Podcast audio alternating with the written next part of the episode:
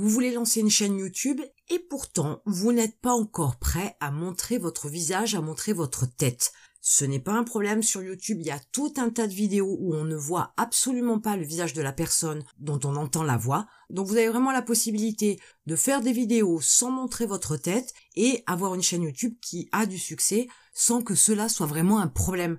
Alors je vais vous donner quelques pistes qui vous diront comment vous pouvez faire une vidéo sans montrer sa tête. Après vous aurez plus qu'à faire un choix parmi ces différentes possibilités ou pourquoi pas les utiliser toutes et lancer votre chaîne YouTube. Peu importe la raison pour laquelle vous ne souhaitez pas montrer votre tête, votre visage, vous avez quelques possibilités qui vont vous permettre quand même de faire passer un message, d'expliquer ce que vous voulez expliquer, d'apprendre aux personnes ce que vous voulez apprendre, de créer une vidéo de divertissement ou d'apprentissage ou d'information, peu importe.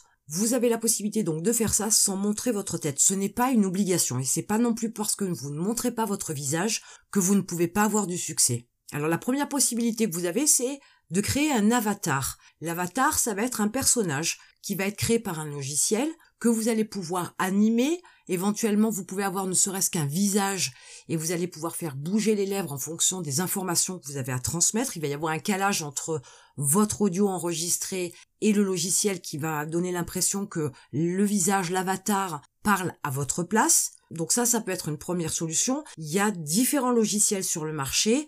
La prise en main du logiciel n'est pas toujours simple au départ, mais ils sont de plus en plus intuitifs, donc c'est de plus en plus facile, et ça peut vous permettre donc de mettre entre guillemets un visage sur votre voix et de créer vos vidéos sur YouTube.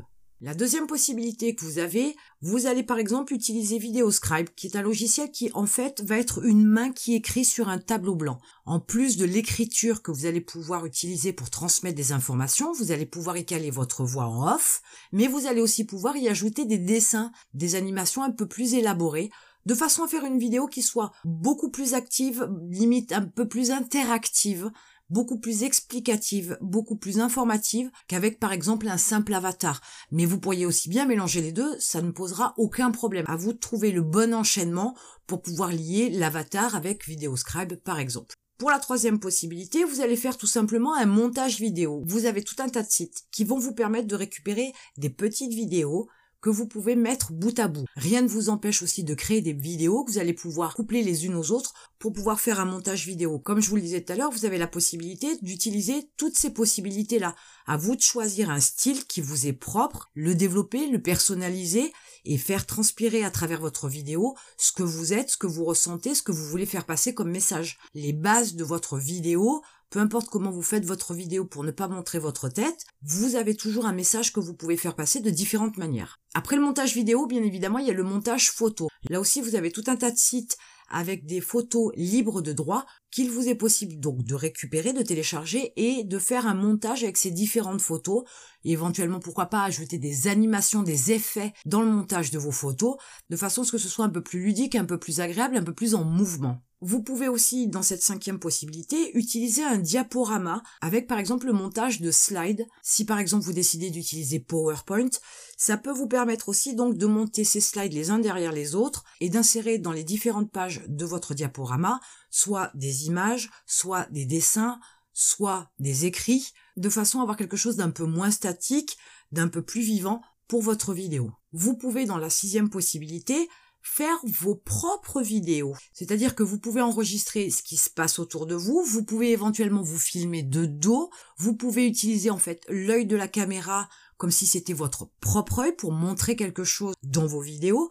Ça peut vous paraître un petit peu compliqué comme ça, mais en fait n'oubliez pas que vos premières vidéos seront d'une certaine qualité, mais vos vidéos vont s'améliorer avec le temps. Donc même si vous tâtez au départ, que vous ne savez pas ce que vous voulez faire, que vous ne trouvez pas votre style, faites différents tests, voyez ce qui vous va, ce qui vous convient, ce qui vous ressemble, et adaptez-vous aussi à votre audience. Si votre audience préfère vos slides, eh bien améliorez vos slides au fur et à mesure de vos différentes vidéos. Si votre audience préfère le montage photo, améliorez vos montages photos. Il viendra forcément un temps à un moment donné où votre audience va vous demander de vous montrer et à ce moment-là, peut-être que vous serez prêt et vous pourrez faire des vidéos en montrant votre tête. Et enfin, la septième possibilité que vous avez, c'est lorsque par exemple vous faites des tutos, mais tout simplement c'est des captures d'écran. Alors les captures d'écran peuvent être des captures d'images, ça peut être des captures vidéo, et dans les deux cas, vous allez montrer effectivement ce que vous faites, ou l'utilisation d'un certain logiciel, ou les manipulations que vous faites habituellement quand vous utilisez un programme. Et dans ce cas-là, une fois de plus, vous allez pouvoir transmettre de l'information, vous allez pouvoir faire une vidéo sans montrer votre tête. Vous voyez bien que vous êtes en train de m'écouter et vous ne me voyez pas, ma voix étant off. Moi, j'ai trouvé une approche qui m'est propre. J'ai amélioré au fur et à mesure le processus des créations. J'ai amélioré certains détails de mes vidéos. C'est une possibilité, c'est un style, c'est une approche.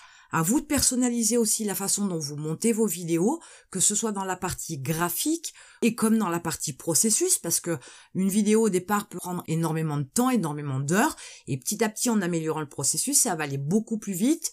Et c'est aussi en améliorant vos vidéos que vous finirez par trouver à un moment donné de toute façon votre style. Donc ne vous inquiétez pas, peut-être que vous n'êtes pas prêt à vous montrer aujourd'hui, ce que je peux tout à fait comprendre. Et c'est tout à fait normal, ne vous inquiétez pas, il faut être prêt, il faut du temps. Pour certains, c'est facile, ils ne se posent pas de questions, mais peut-être que c'est pas votre cas, donc ne vous inquiétez pas. Commencez déjà à faire vos premières vidéos sans montrer votre tête, et quand vous serez prêt, vous passerez de l'autre côté de la caméra et vous vous montrerez. Maintenant que vous avez ces quelques possibilités, il vous faut réfléchir donc à votre style, à l'approche que vous voulez avoir pour faire vos vidéos, et vous pourrez très facilement faire une vidéo sans montrer votre tête. Et en attendant de vous voir, je vous retrouve de l'autre côté.